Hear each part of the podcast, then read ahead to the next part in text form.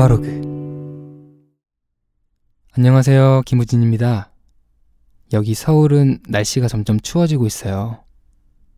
거리에 벌써부터 크리스마스 장식이 하나둘 늘어가는 걸 보니 가을이 지나고 본격적인 겨울이 시작된 것 같아요. 전 항상 이맘때쯤 날씨가 참 좋아요. 바람은 차갑지만 하늘은 파랗고 볕이 따뜻한 게 좋거든요. 이렇게 바빠도 더 추워지기 전에 틈틈이 산책하려고 노력하고 있습니다. 이런 날씨가 되면 여행이 생각 많이 나요. 연말 연시에 떠나는 휴식을 위한 여행 말이에요. 저도 이맘때쯤이면 짧게라도 여행을 다녀오곤 했는데 지금은 아쉽지만 코로나가 잠잠해질 때까지 참아보려고 해요. 여러분들도 저처럼 여행 좋아하시나요? 저는 여행에 관한 글 중에서 여행은 nobody가 되기 위한 것이다. 라는 말을 좋아해요. 김영하 작가의 여행의 이유라는 책에도 나오는 말인데요. 여행자가 되면 낯선 존재로 낯선 공간에 도착하잖아요.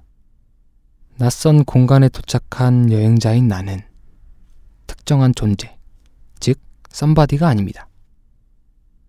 현재 처해 있는 상황, 직업, 지위, 성격 같이 사회적으로 나를 구성하는 것들을 모두 잃어버리는 거죠.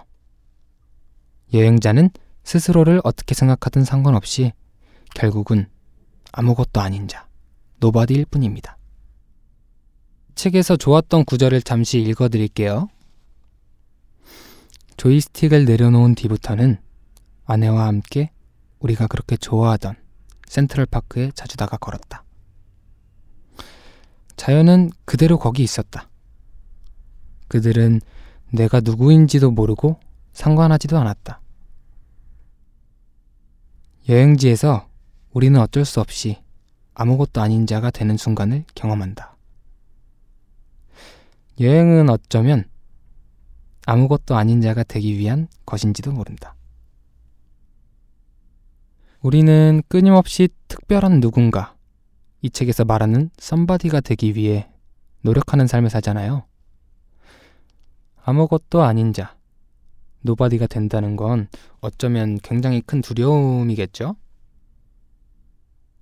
흥미로웠던 점은 현실에서는 그렇게 불안하고 두려웠던 일인데 여행지에서는 nobody가 되는 경험이 오히려 홀가분하고 좋더라고요.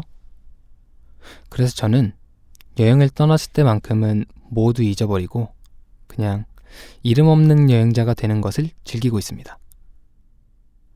이름 없는 여행자. 단어부터 근사하지 않나요? 책에도 나오는 말인데요. 여행을 하는 동안 우리는 일종의 위기를 맞이하잖아요.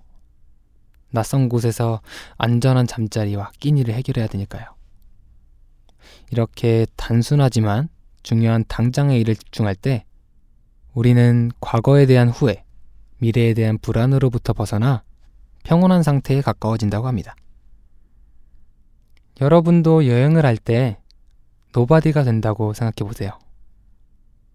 나에 대해 고민하고 생각하는 건 매일 걷는 길 위에서 해도 충분하니까요.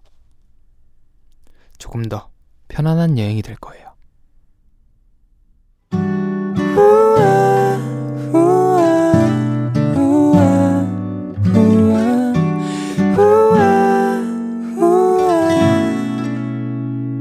우아로그 아, 계속 여행 얘기했더니 정말 여행 가고 싶네요. 얼른 멋진 모습으로 여러분들이 있는 곳으로 여행 갈게요. 그리 오래 걸리진 않을 거예요.